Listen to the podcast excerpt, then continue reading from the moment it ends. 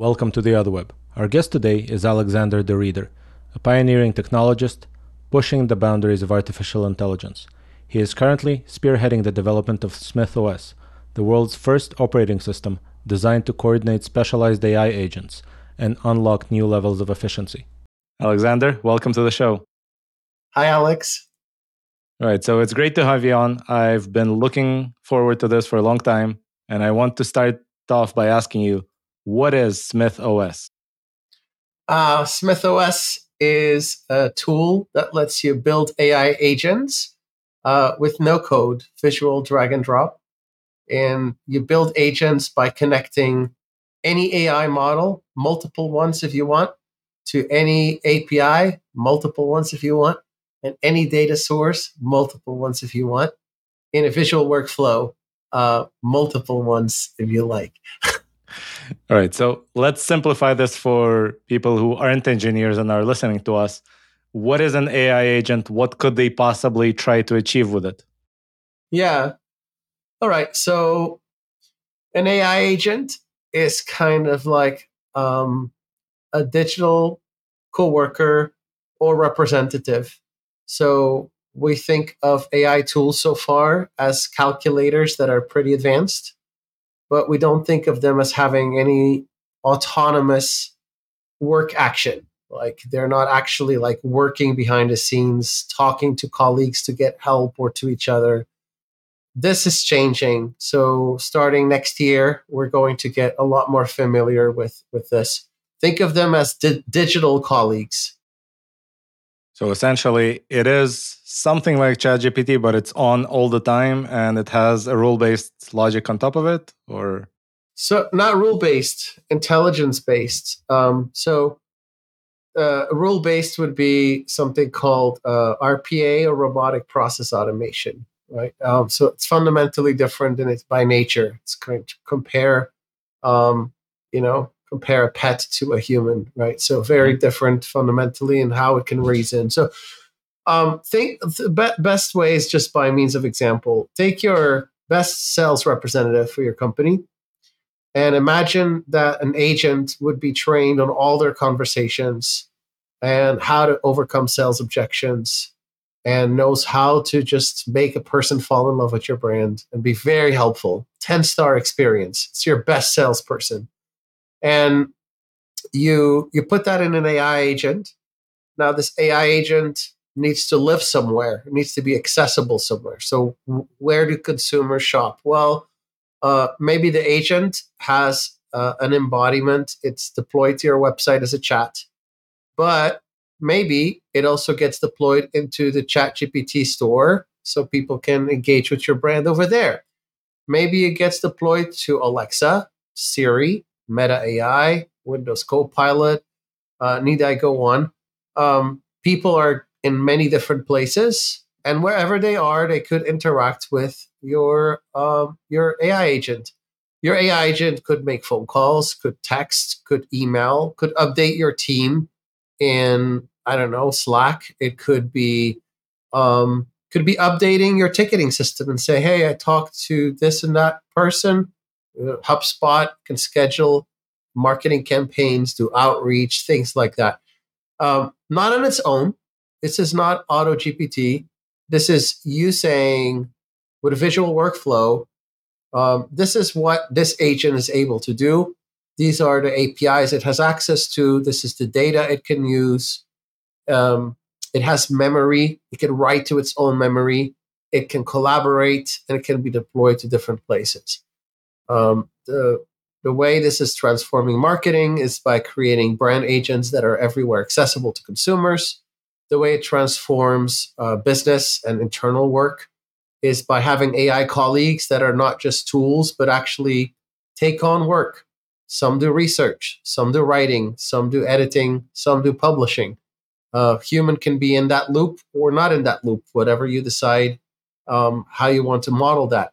They can also run in the background on a server somewhere quietly, processing data all day long, something that could have required humans to do in the past at scale and a scale that humans can't do, looking at thousands of rows of data and comparing it with human like intelligence. uh, something that you couldn't do with just programming logic. You can do very fun stuff too. Let's say you're in a you're in a warehouse and you need to verify inventory, and let's say you've got this drone that can fly and take a picture on the shelf if that item is still there.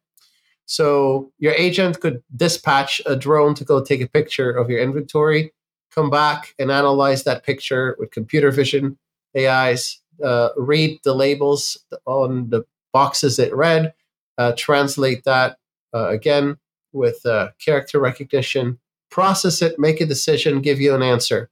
Um, so you can. It's really up to imagination what we can build with this.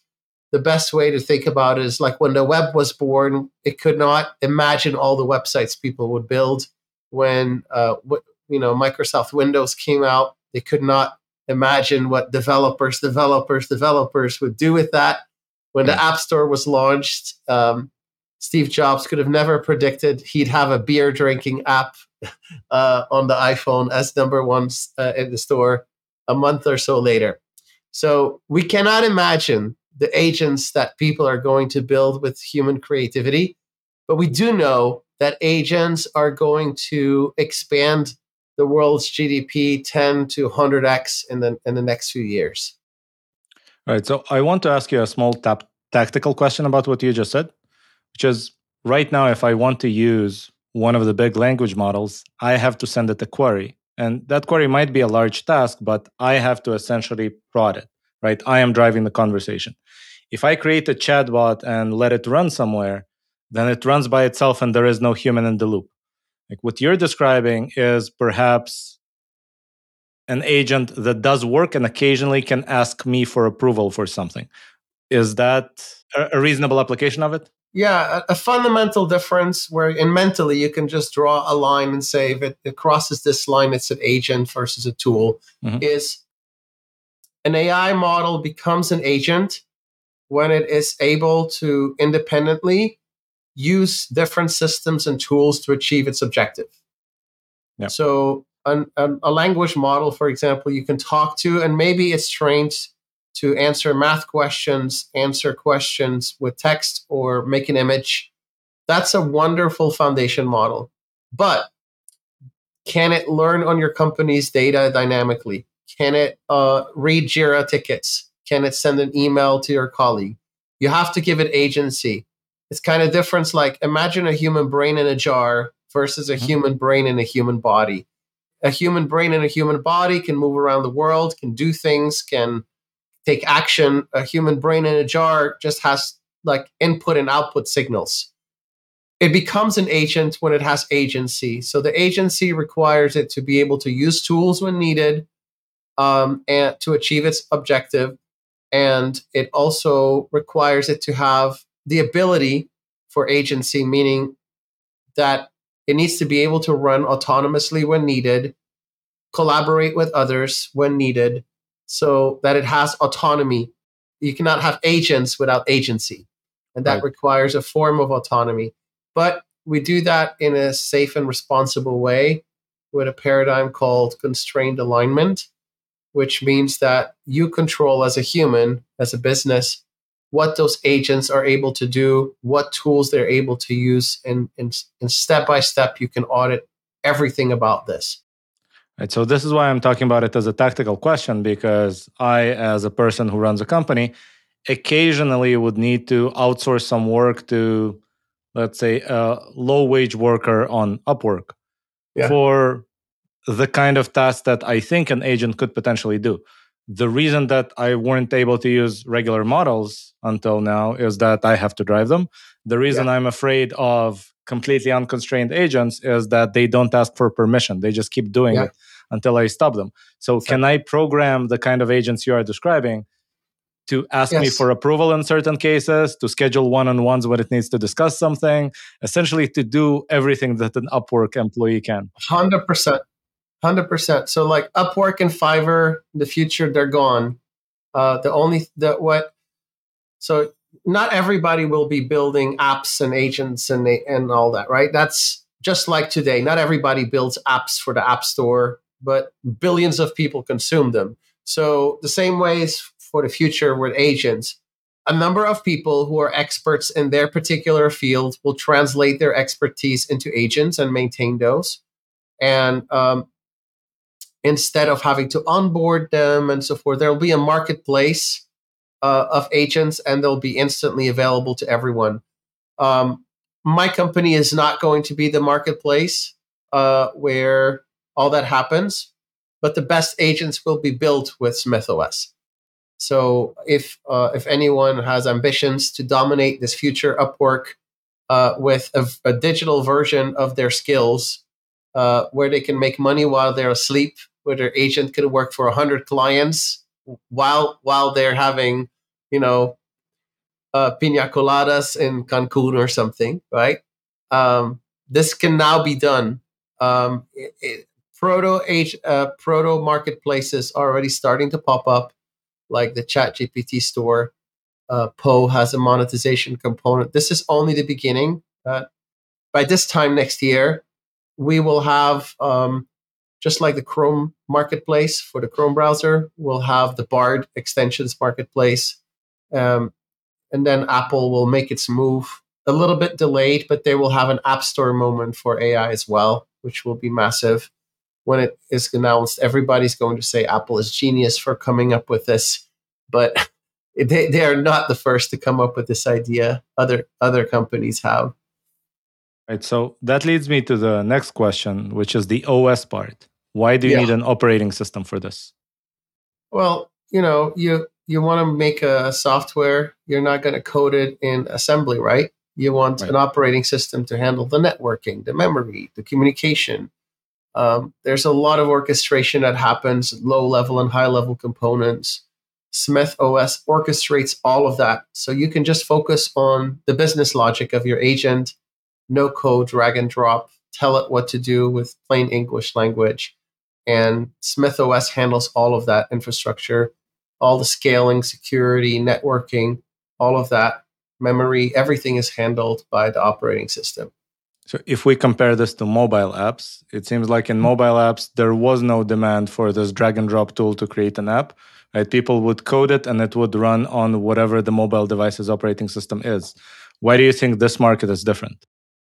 Well, there there is there is for the app developers. There's plenty of um, app builders that make it easy to build apps, but um, what what we're offering is both the the operating system and the IDE, the visual IDE.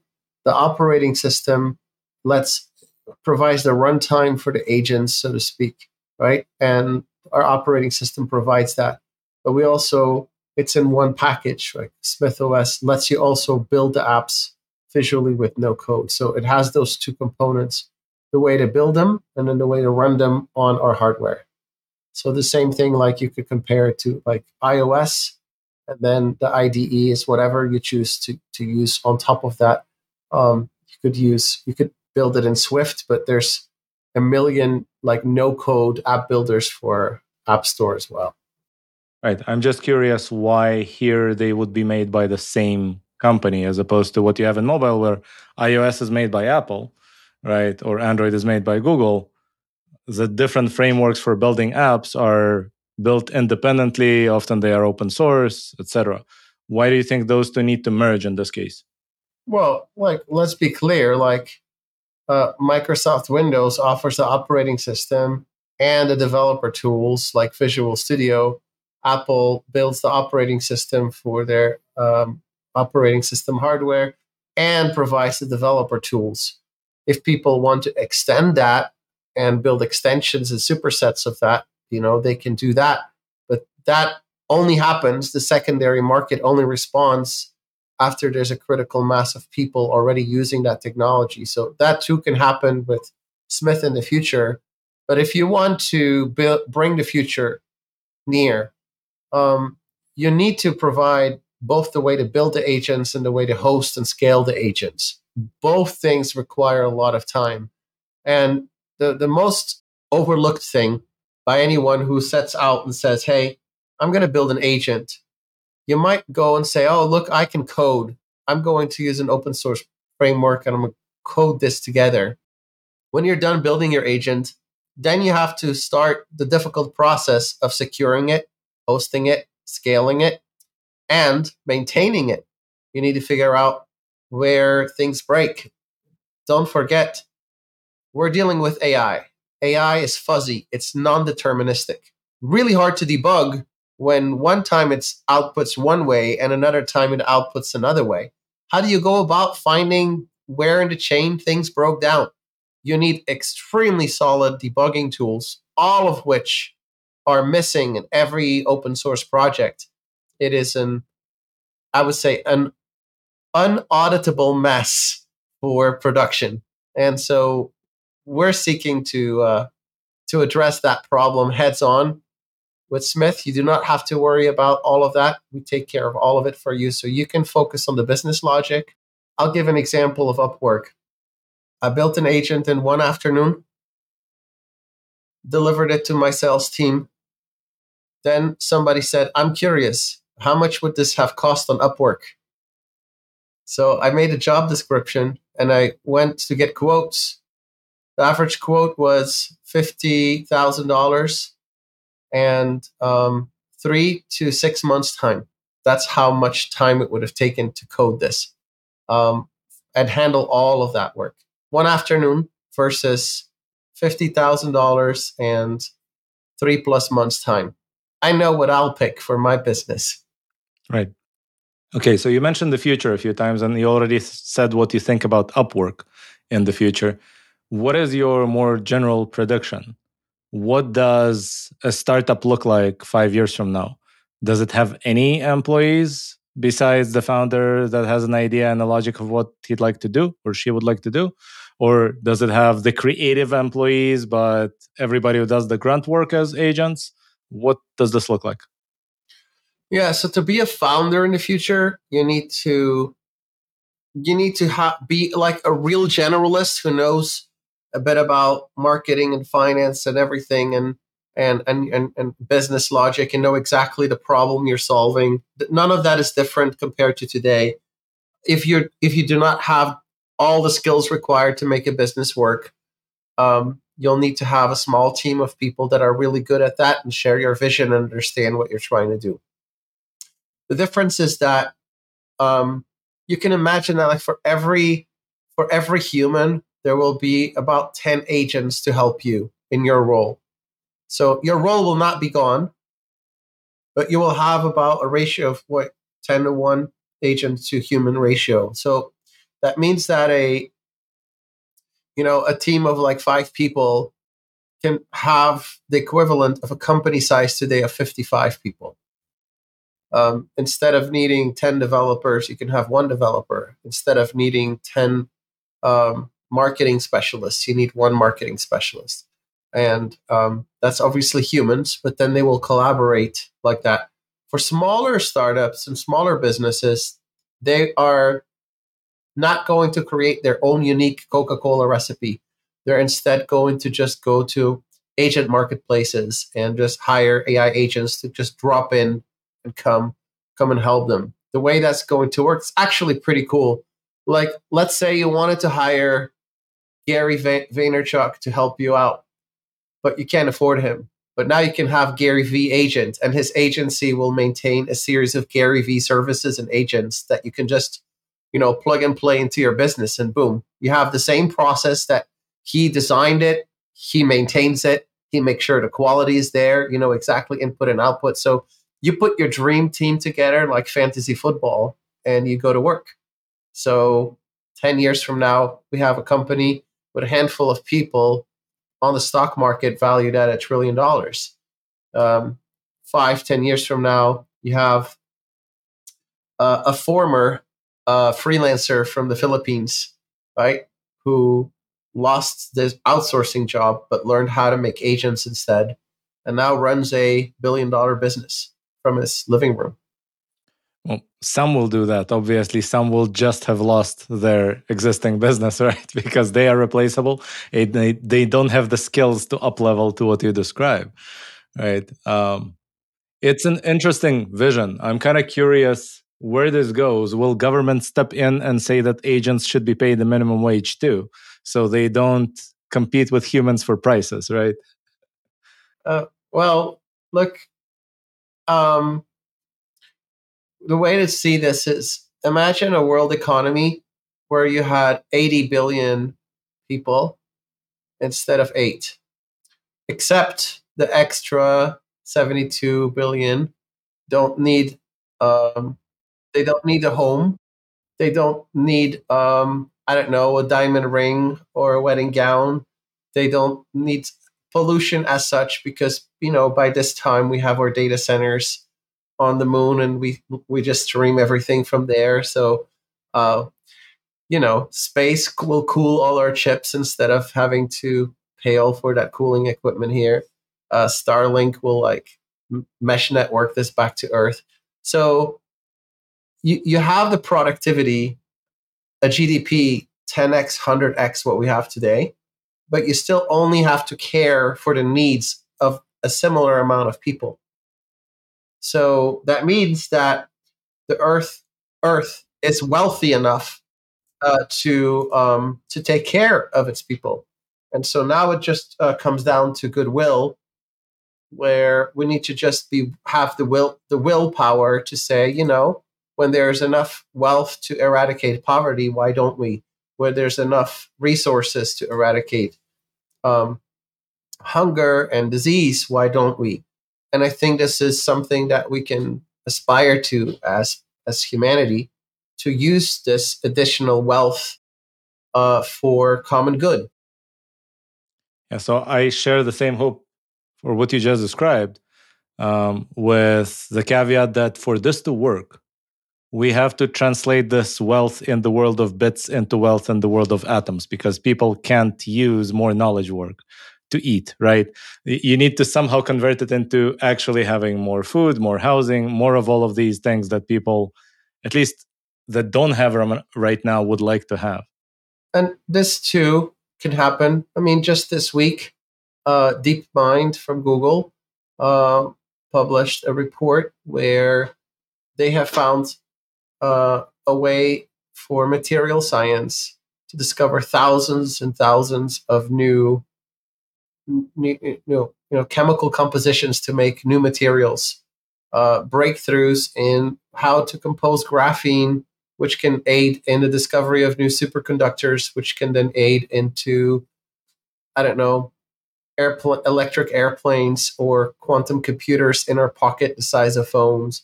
Um, we, or flying skateboards like in uh, Back to the Future. So uh, you know that material science will then translate to better products less pollution more opportunity more efficient use of our resources the same breakthroughs with ai will happen in longevity health medicine um, the the benefits of understanding nutrition better and interaction with humans uh, human bodies and our health uh, our farming automation everything our understanding of dna and life uh, everything will and is already. This is not, you don't have to be a futurist. You just have to read the news. I mean, this is already happening. Um, so it, progress is happening at an astounding rate. The main important thing is that we have to have the willpower to use the benefits of that increased wealth for the benefit of of people who need it. And I will just say this why, you know, why am I optimistic about this? Is because I have never met a single person on the political spectrum, left or right, religious, in fanatic way or not fanatic way, who harbors this idea that they enjoy poverty and hunger and pain in other people. I hope that answered your question. It is. And I've tried to end every single episode in this series on an optimistic note, and I have no idea how we can possibly top this one. so I, I, think just by describing this kind of utopian universe, uh, you've kind of put it in, in a point in this discussion. Yeah, you have anything more that you want to add? I'll just say that this is in our hands. This is a decision that we need to make a reflection you can have on this is um, a middle class person in a established economy, has better access to healthcare than the emperors of Rome had, have a more um, luxurious living arrangement with the world's best libraries in their finger at their fingertips in their pocket in almost every measurable way.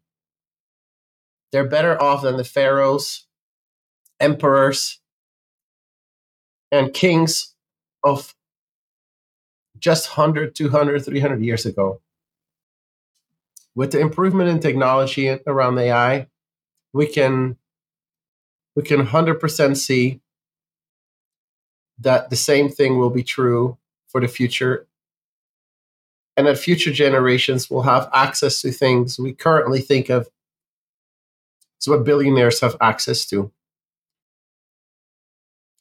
And if you think about it you know billionaires may drive around in a million dollar car but your $50000 car is not that much worse than their million dollar car the wealth gap may be seeming a lot when you look at it as a number in a bank.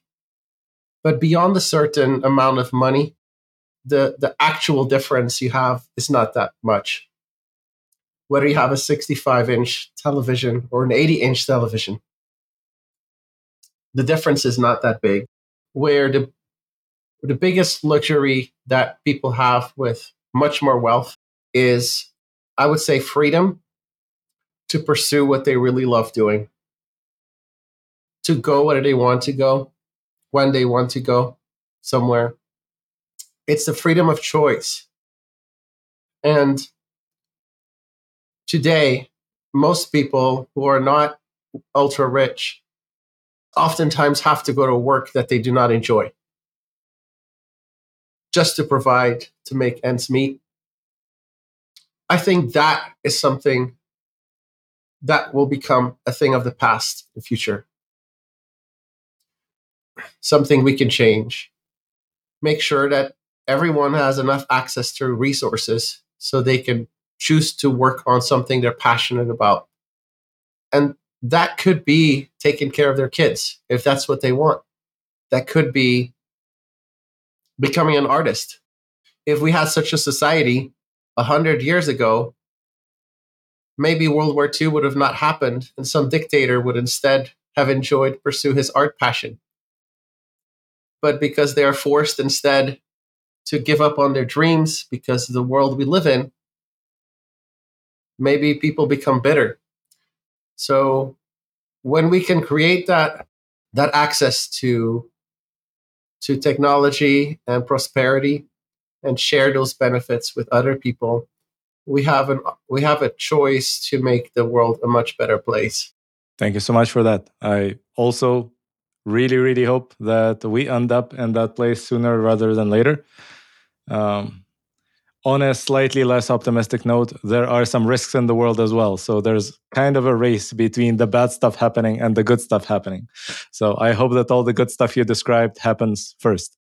Yeah, and this is where um, open source is a is a great equalizer, um, but it's interesting. Um, now, artificial intelligence can be used to do bad, and it can be used to do good. But here's some so so ultimately, people with bad intentions obviously can do a lot more damage with a machine gun than with a knife right?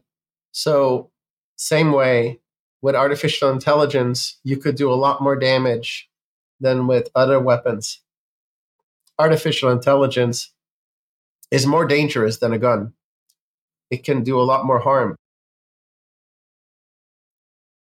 But we also have we have two things.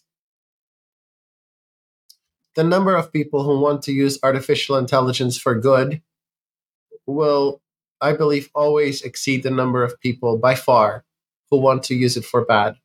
And so that makes it an, an, an uneven proposition, right? I think for every really bad, disturbed person. There's maybe a hundred really, really good persons who want to go and make that better. So this is an advantage really in favor of a better future. Um, does not diminish the risks, but it really works in our favor. Uh, the other thing is, um, you know, there's this uh, well, this Disney movie, Aladdin, right? I believe he steals an apple in the cartoon. He's like running through uh, this, his town, yep. and he steals an apple. You know, once he becomes like Prince Ali and he has all of his wishes granted by the genie, if he would still steal an apple at that point from a merchant, that we would frown upon that. But when he was hungry, maybe he stole an apple just just to live. And so there's a different moral equivalency with, with those things. The question is not obviously crime is bad, but a lot of crime in, in, this world happens because people are in certain situations and they make bad decisions to go to go and f- make their situation better. Would we still would it still make sense to go uh, to be a robber when we live in a society that has an abundance of wealth? So would it still make sense for for people who have you know m- mental disorders to to do things that relate from that if we had really good treatments available for them. Right? Would it still make sense for countries to not provide healthcare services as a as a common service to their population if the costs of healthcare and treatment were lowered so much because of advancement in, in, technology that it nearly became free.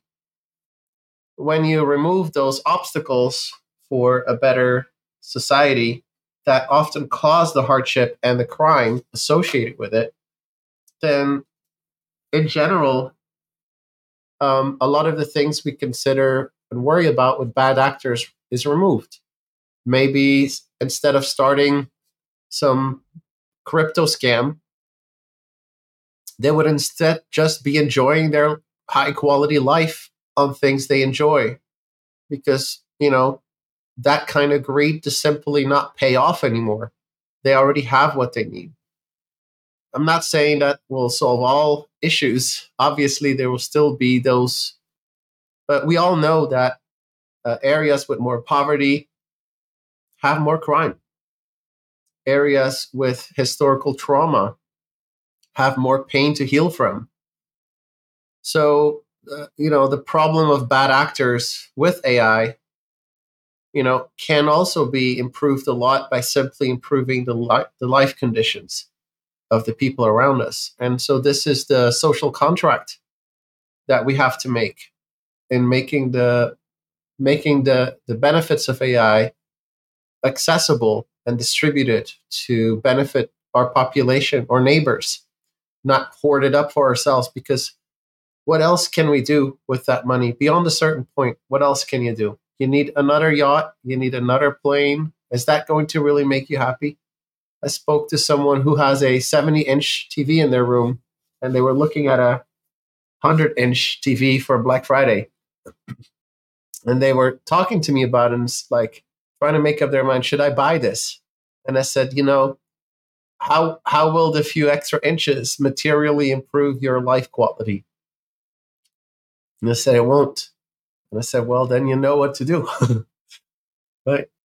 I would actually argue it would probably affect their vision in a negative way because now they're that much closer to a really wide screen. Who knows? But yes, I agree with you. The TV that we have in our house is 43 inches and it's only used for the benefits of the kids because us adults, I'd okay. rather not have a TV.